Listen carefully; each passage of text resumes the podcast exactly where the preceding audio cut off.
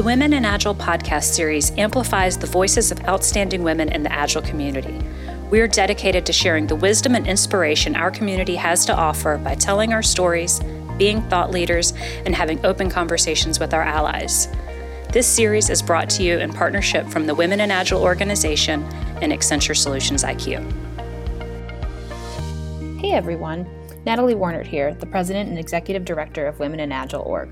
I wanted to thank you for listening to this episode of the Women in Agile podcast series. We're thrilled to have this as a platform to showcase the wisdom of our community.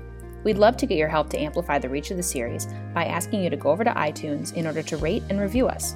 After you're done, take a screenshot of your rating and review. Then, post the screenshot to Instagram, Twitter, or LinkedIn and tag hashtag Women in Agile. If you do this, we'll not only reshare your post, but also add you to a monthly drawing to receive a Women in Agile goodie bag filled with WIA stickers and other treats. Thanks for listening. Hello, and welcome to another episode of the Women in Agile podcast series. I'm your host, Leslie Morse, and today we are chatting with Hannah Janan. Hannah is an agile marketing practitioner, brand strategist, and lead for the Accenture Solutions IQ marketing strategy. She also serves as the production manager for the popular Agile Amped podcast series and also the production manager for this very Women in Agile podcast series. And Hannah, I'm so glad that we get to chat today because you and I just don't get to talk enough anymore. Hi, Leslie. I am so glad too.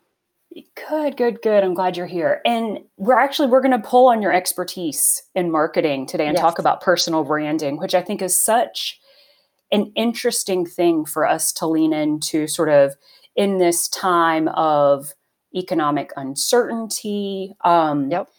And, and I actually get really curious about the intersection of people's professional brand images right. and how that intersects with more pure personal brand image, mm-hmm. especially when we think about things like social justice, or maybe I have my own side business and I'm a photographer, right. and how I can tell that kind of cohesive story that's my full authentic picture.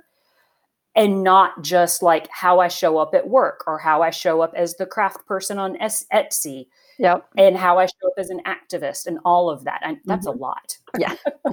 it is a lot and it's, it's yeah and so um, before we get there though mm-hmm. um, i do love hearing everyone's story about how they found agile or how it found them well you, you know that i asked this question to everybody i do and I, I was thinking about it and it's actually funny because you found me so I was recruited to uh, Solutions IQ, and you were the hiring manager at the time. Um, yeah. So I was working. This was what three and a half years ago. I was mm-hmm. working for an IT t- uh, IT training company, and um, probably like about a year before that, my boss had left, and I had been doing her. It was like marketing director. I had been doing her job, and then when it came time to apply for the actual position uh, for the marketing director, I never even was let into the interview with the CEO because the CEO decided to hire his buddy for the job. Mm. So then I have this new boss, and um, he turned out to be uh, a little tough uh, to deal with. He would make people cry in meetings. Um, and I think I worked for him for a couple of months, and you know the recruiter had already contacted me, and I just gave him a call like, "Hey, are you still hiring?" And and then came over to Solutions like you. Yeah, it feels it feels like a lifetime ago though. I know. I know. It does.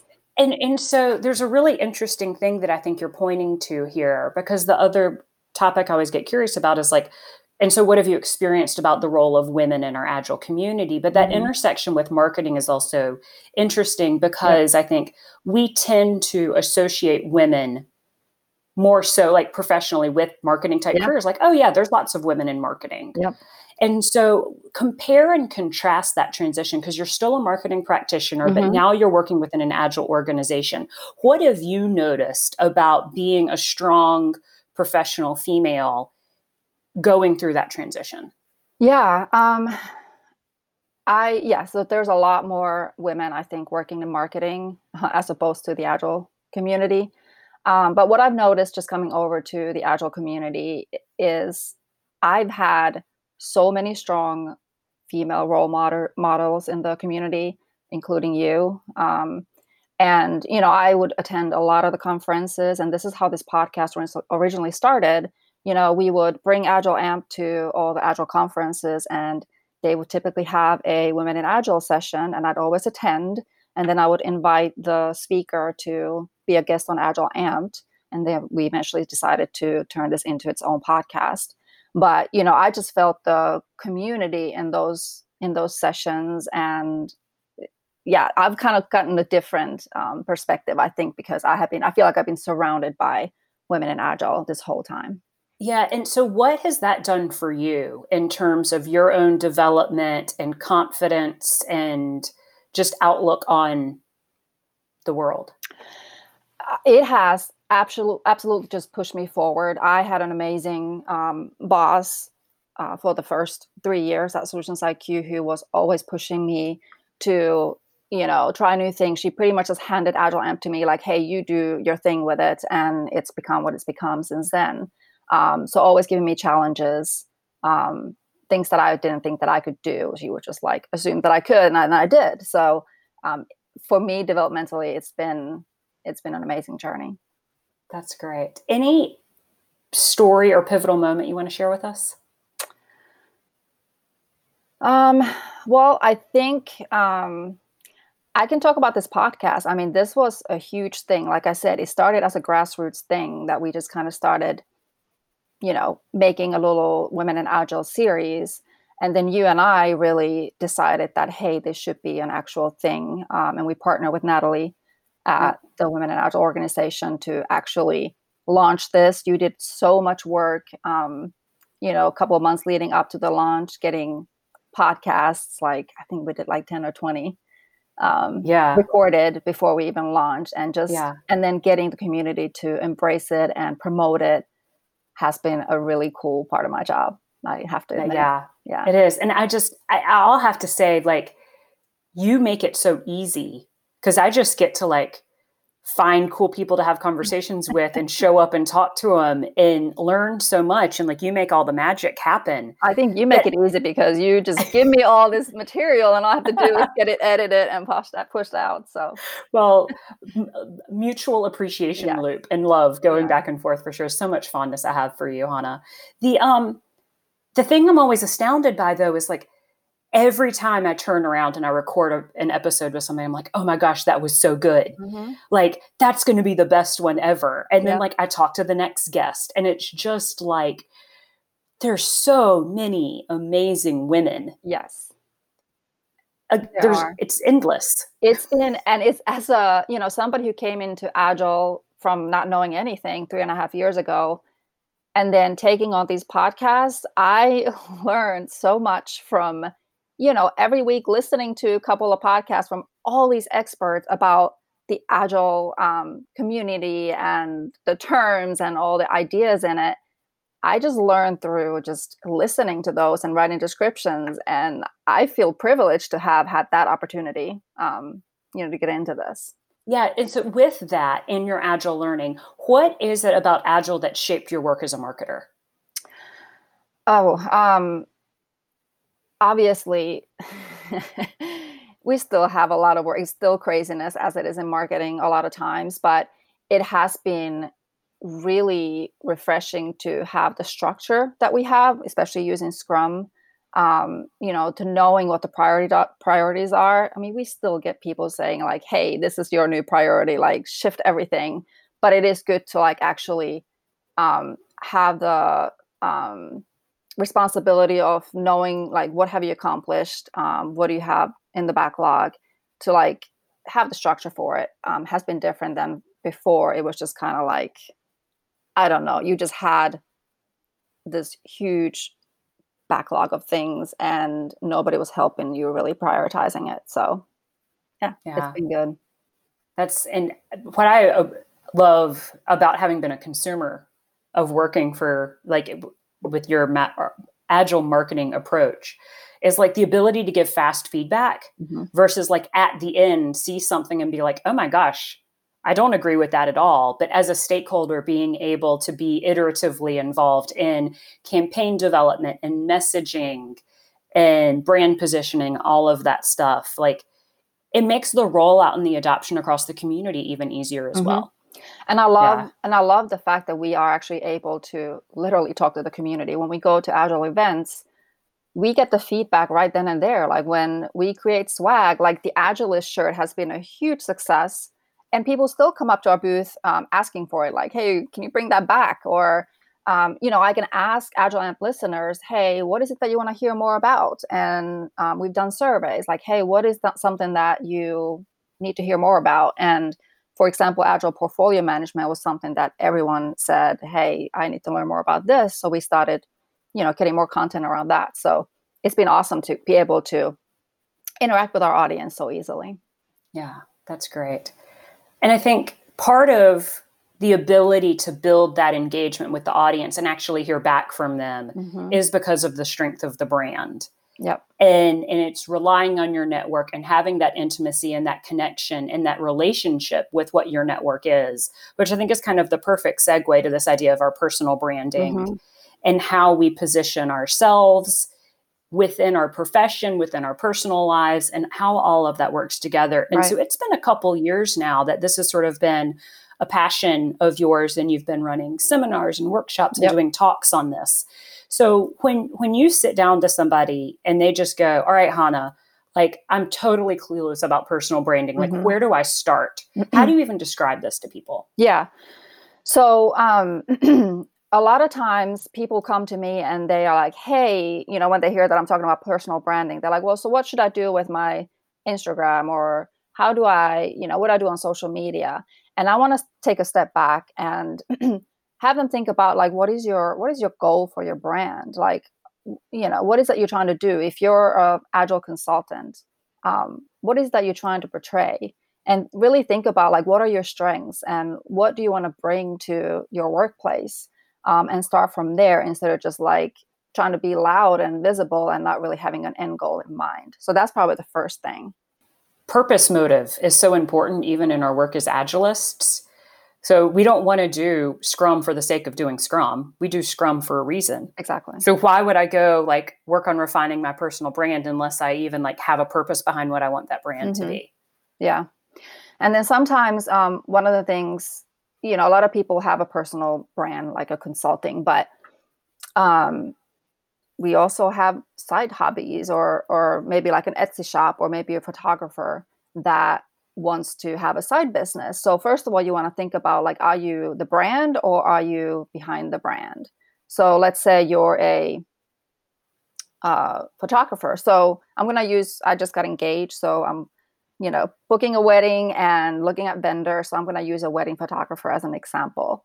Um, so if you are a wedding photographer um, you want to think about what does your audience want to see right? Like if they are posting pictures of their lunch or um, their kids or something that is not going to help your audience know your work or anything. So you want to focus on your work and show what your strengths are. So you want to show pictures of brides and grooms and and things like that that you can you can bring to the table not not your personal um, life as much. So make sure that you separate kind of like your your personal social media from your brand social media, right? Yeah.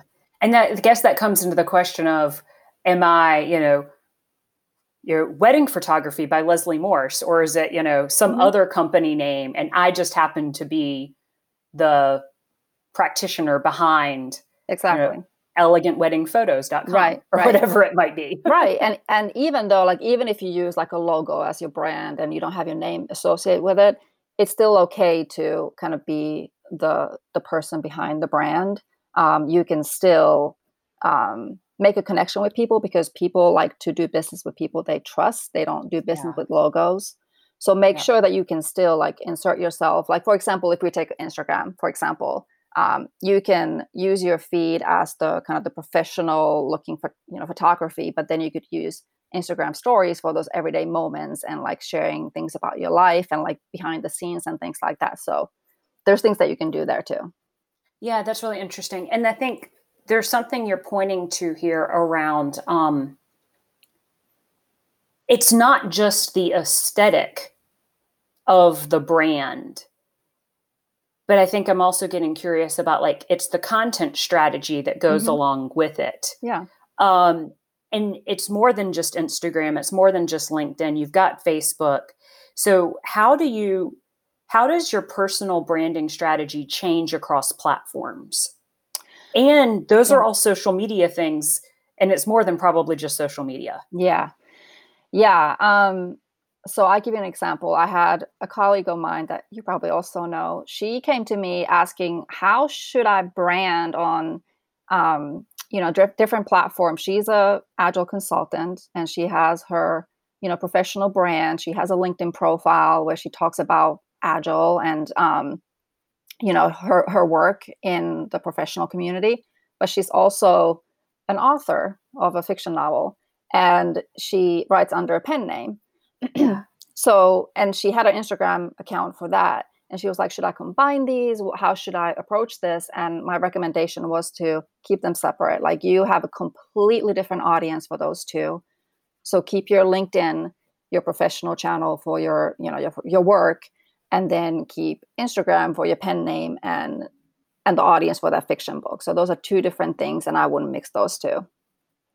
So this kind of brings me back to where I started around that blending of professional life, personal life, maybe personal passion projects that mm-hmm. are monetized, like photography or yep. whatever it might be, and then like your stance, perhaps like perhaps as like a social advocate.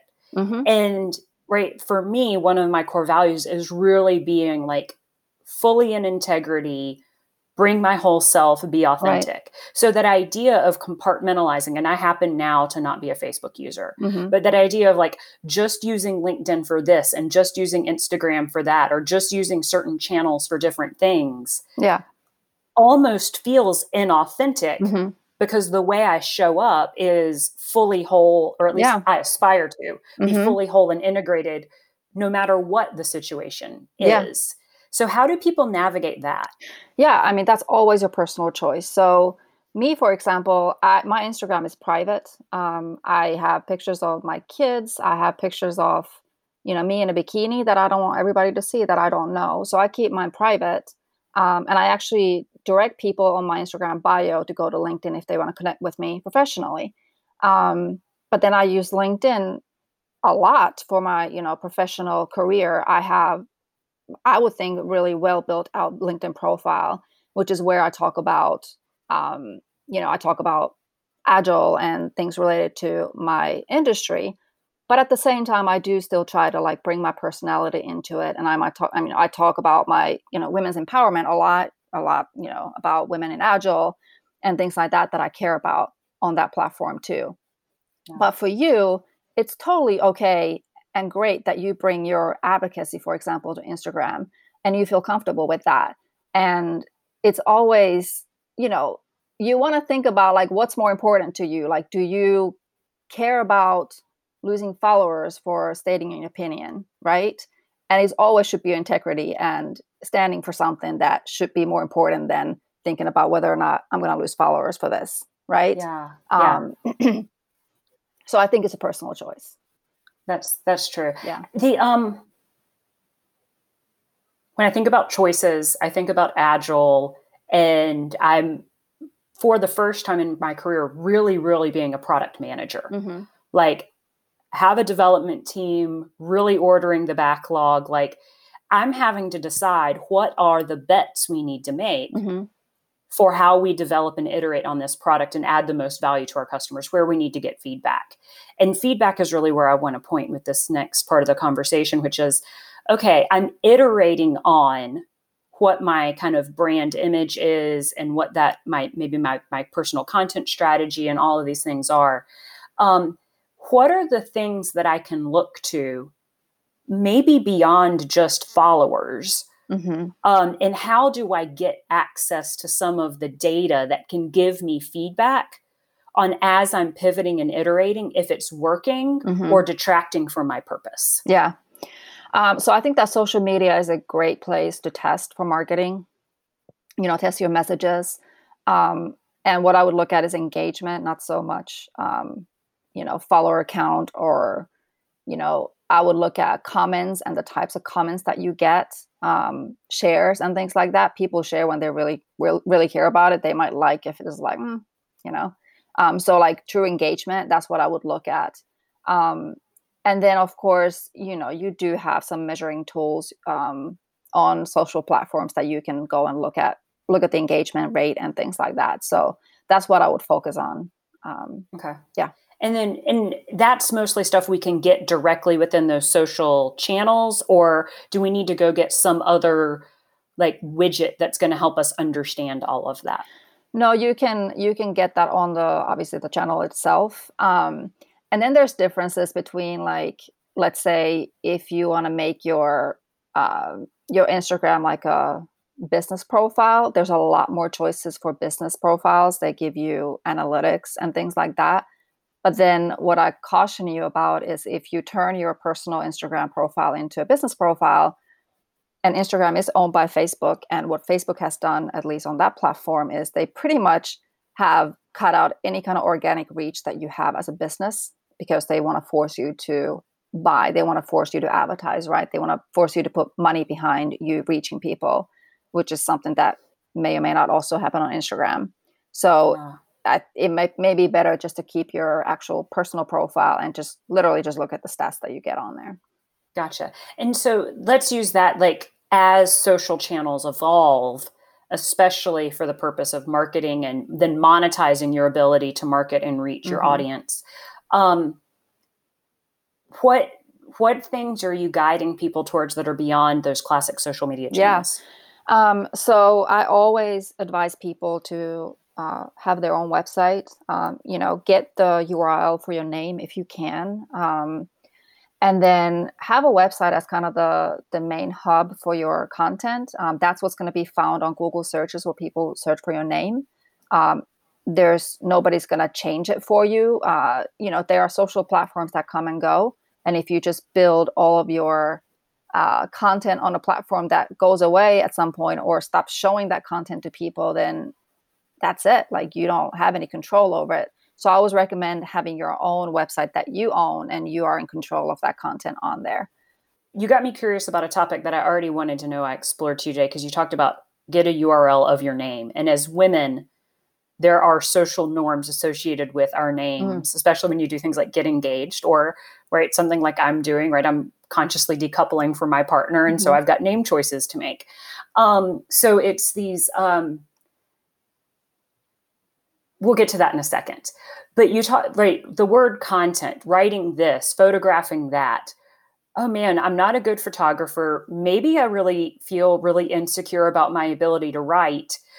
Um, how much when we think about content strategy for building your personal mm-hmm. brand mm-hmm. really needs to be your own original content versus I am sharing content of others and adding just a little bit of commentary about yeah. it.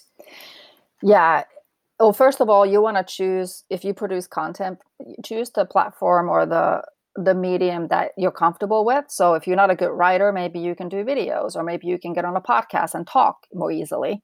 Um, but I think it's completely okay just to share other people's content, but then make uh, smart commentary on it so that people can get a sense of what did you think about it? And what is your kind of point of view instead of just like sharing it and that's it? Um, i you know i haven't written that much content on linkedin but when i share things i put my own commentary on it and i've had people say hey i love following your feed because you always post stuff that's interesting. Um, so yeah that's an absolutely a strategy for for building an audience. Okay and so it's like because sometimes I, I love to write but i don't i have chosen not to make time for writing. Yeah. That's a new phrase I'm practicing. Um, I've got a, a, friend that said to me recently, um, I didn't have time to. And then he goes, No, I chose not to make time to do this. Yeah. And so that's for me. I'm, for whatever reason, choosing not to make time to mm-hmm. write. So um, I tend to be sharing more content of others. But sometimes I feel like, am I just cheating and not doing it the right way, yeah. which is, I mean, I'm using, you guys can't see this, but I'm using quotation fingers yeah. the right way, which I realize is also a very like feminine insecurity sort of, oh my gosh, if I'm going to do this, I have to do it right. Mm-hmm. Um, so I think about Lynn Cazaly, who we was one of our first guests on yep. the Women in Agile podcast series last year, and the book Ish, and how right how we work with perfectionism in mm-hmm. our personal brand strategy. So what's that been like for you, and what advice do you have for others? Just go and do something like it does not have to be perfect you're going to learn as you go um, and and one of the things that I have to point out here is, you know, we talk about social media and we talk about producing content and things like that. At the end of the day, it's really your interactions with people, whether it's online or in person, that matter, right? So you are building personal brand at work when you're, you know, working on projects and things like that. And that's what matters is how how you interact with people in person, not just like the image that you put out there, right? So so yeah. keep that in mind. Yeah, and that makes me think about something I have not been making time for, which is like I will broadcast, broadcast, broadcast, but I don't follow up and mm-hmm. interact mm-hmm. and comment and be more engaged in the relationship aspect of my brand as much as I could be. And that, I mean, this is work if you're really going to do it. Mm-hmm. Oh, it is. Absolutely. This is a commitment, especially if you decide to like start producing content and start building your brand on whichever social platform it's a lot of work it, it requires you to you know post consistently it requires you to not just like put stuff out there but also engage with people so you want to be yeah. commenting on people's you know comments to your post or even on their other pages this is it's supposed to be social media not broadcast you know one directional media so the whole yeah. purpose is to really engage with other people on there yeah, I, I I know my personal edge with that is if I can't if I can't engage in meaningful ways, I'm just not going to engage at all. Mm-hmm. Like I, it is embarrassing for me to look at my phone and the number of LinkedIn notifications I have right now. Yeah. And the bigger it gets, the less I want to open it because it's like all this I'll use an agile term like technical debt yep. of my LinkedIn account that it just gives me anxiety. Yeah. Um, because it's so much work to stay on top of yeah. it. But I think there's one of these things of especially with the economic uncertainty, mm-hmm. right? Companies doing layoffs, yeah. You know, everything kind of about the nature of how a lot of us do business is changing the moment you need your personal brand in order to land your next gig or your next job is kind of too late yeah. to start working on it. Yes. This is why i have been preaching this to people like go ahead and get started at, you know get it started now so that you're already kind of on the runway when if and when something happens or if even if you're ready to change jobs um, you know voluntarily you want to have that built up already so that it's going to be a whole lot easier than, than starting from scratch um, I think there's a saying, what is it? Like the best time to plant a tree was 20 years ago, and the next best yeah. time is today. So, yeah, if you haven't, then get it started now. But it's always good to keep it in mind throughout your career, not just at those points where you need a new job. Um, one of the important things that people forget is, you know, you are interact with with people at work constantly, um, and you're even getting performance feedback from your superiors and things like that ask them to also post that on LinkedIn as a recommendation. And that's what recruiters are going to look at. If you have tons of recommendations um, from other people, I mean, that's that's great to have, right? Yeah, yeah, that's really that's a good point. I've never actually done that. Oh my gosh, really? Yeah, I really, I yeah, I should have done that. Okay, we have to do especially that, especially during my like, last right career away. transition. Yeah, exactly, yeah. exactly. No, absolutely do that. Yeah yeah, I've written recommendations for other people, but never been like, would you please write one for me? Oh, it's, it's super easy. You yeah. just go to the recommendations and write a quick note about what exactly you guys did together and remind them and ask them to do a quick recommendation. I even have a template for um, how to write a recommendation in five, five minutes. So it's super easy. Oh, I'll have to get that from you. Maybe we can we put can we put that in the show notes for this? Yeah, I can figure it out. Okay, awesome. Thank you. So that's what it's great to just have you on here. Then I know when I ask that question, you can answer it. Um, okay, so then let's circle back to this whole name thing because there are social norms, right? as females in Western society, you marry someone, you take the man's last name, mm-hmm. right? The patriarchy has kind of right. defined that as a practice for us. Or there's that question of you are no longer married to someone, do you keep or not keep mm-hmm. that name?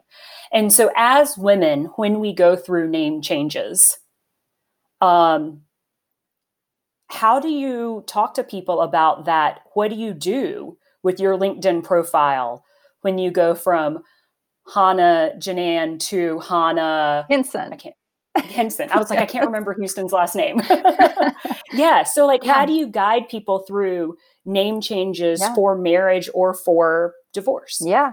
Um, again, this is going to be a personal choice. For me, since my current last name is my ex husband's, I cannot wait to drop it and and change it.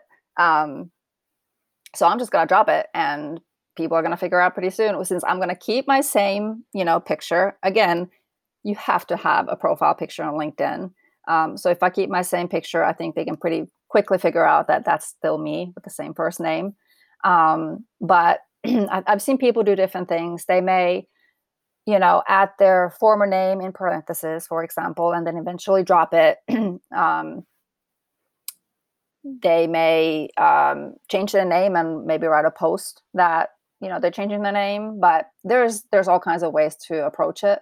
Um, it's your personal choice again. Yeah i just i think about the people google the name they know. Mm-hmm. and they google that and it's not there. Yeah. I mean i guess it is there.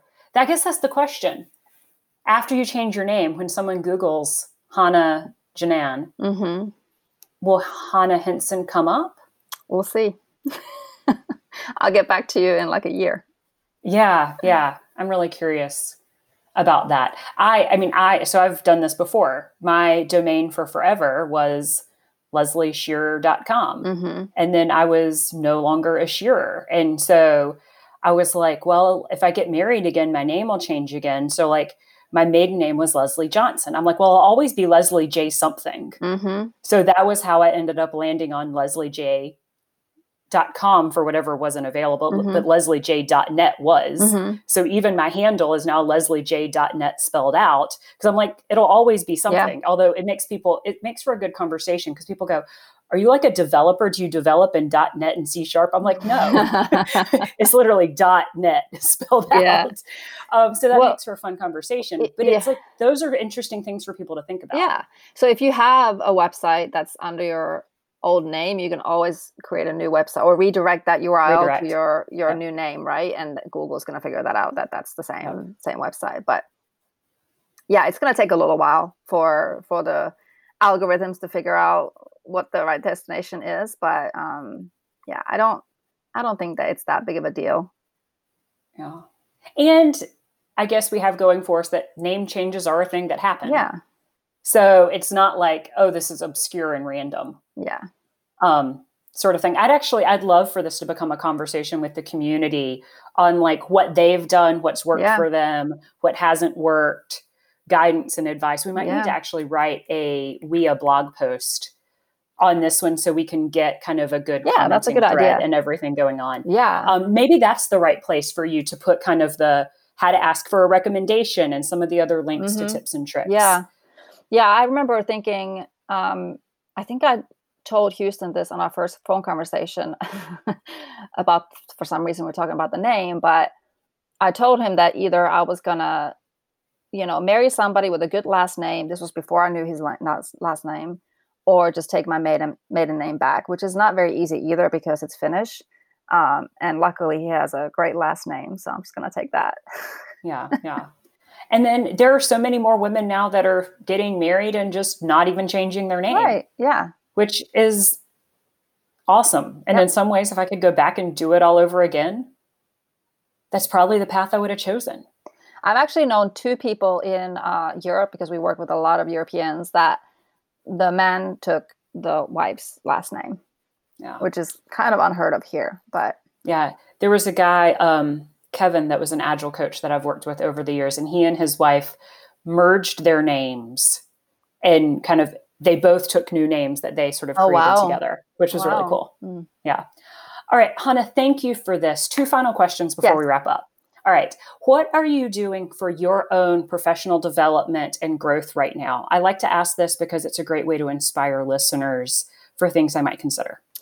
Uh, well, I am always, always reading books. Um, you know, I, I read a lot more nonfiction than I read fiction. So I read a lot of books. I can give you a couple recommendations that I've recently read. Um, one was uh, Atomic Habits by James Clear um, about changing your habits basically and you know your habits basically change your life. Yep. um, the other one was deep work by cal newport. And he talks a lot about putting social media away putting distractions away to just focus on on your work for a chunk of time. Um, me being a social media manager um, might sound weird that I'm, I'm not on social media that much but i think that there's a lot of distraction there. There's a lot of anger and bad news and things like that that I don't need to expose myself to. So a lot of times I choose not to look at it. Yeah, those boundaries are really important. Oh yeah, absolutely. Yeah. Um, and then and one um, that I recommend to everybody, which is a meditation book. So if you're new to meditation, this was a great book to kind of learn the basics. It's called um, "Stress Less, Accomplish More" by Emily Fletcher. Um, I meditate 15 minutes every morning, super fast, super easy. I love how she explains the whole the benefits and the process and I have definitely seen the benefits myself. So those would be three books that I have read that have helped my personal development. And I recently uh, attended the 10 Women Strong uh, Women in Agile program, which was amazing, amazing leadership program. Awesome. So, yeah. So those are That's the great. yeah. And then of course I, you know, when I first started at Solutions IQ, they put, put me through CSM training. Um, yeah. I think I also want to take the um, CSPO training soon, just because I'm in a more of a product manager role now. Yeah. Um, so yeah, I c- continuously keep on learning, and and of course, I listen to a lot of podcasts. So. Excellent. I think podcasts have been really my go-to learning vehicle oh, yeah. lately. Yeah. Um, especially when I'm out walking. Oh yeah. Like I've burned through a lot of podcast hours that way. Oh yeah. Um, and, and I think Brene Brown's Unlocking Us right now is mm-hmm. my favorite podcast series. Yeah. What's your favorite one right now, other than Women in Agile? oh my gosh. Um, what's my favorite? So one of the good work ones is uh, HBR Women at Work. Um, that's okay. a recommendation. Yeah. Excellent. Cool. And then any final wisdom you want to share with folks today? Final wisdom. So for personal branding, um, just what you know what your end goal is for personal branding. Don't just go out there and like want to be loud on social media. Just um, think about what the purpose is and and be respectful. Like whether or not you choose to, you know, share your opinions about current events and things like that. Be respectful of, people um, and just get out there for sure. Don't don't be shy. Mm-hmm yeah, I love that. Don't be shy. Yeah. Guess great advice for everybody right now. It's especially in this time of isolation. Mm-hmm.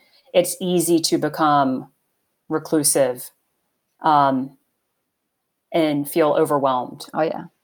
Yeah. And don't be shy about that either. Right. Yeah. Hannah, thank you so much for being here today. I loved this conversation with you. It was really lovely to reconnect. Thank you, Leslie. Yeah. Thank you for listening to this episode as well. We love that you tune into the Women in Agile podcast series. It's brought to you in partnership from the Women in Agile nonprofit organization and Accenture Solutions IQ. We hope you've learned something new and invite you to tell a friend or a coworker about this podcast. You can always go online to womeninagile.org to learn more about our initiatives and find additional podcast conversations. Thanks for listening to this Women in Agile podcast episode. Find more inspiring conversations by visiting womeninagile.org slash podcast, checking out the podcast series on iTunes, or visiting your podcast application of choice. If you have an idea for a topic, speaker, or feedback on an episode, please reach out to us via email through podcast at womeninagile.org.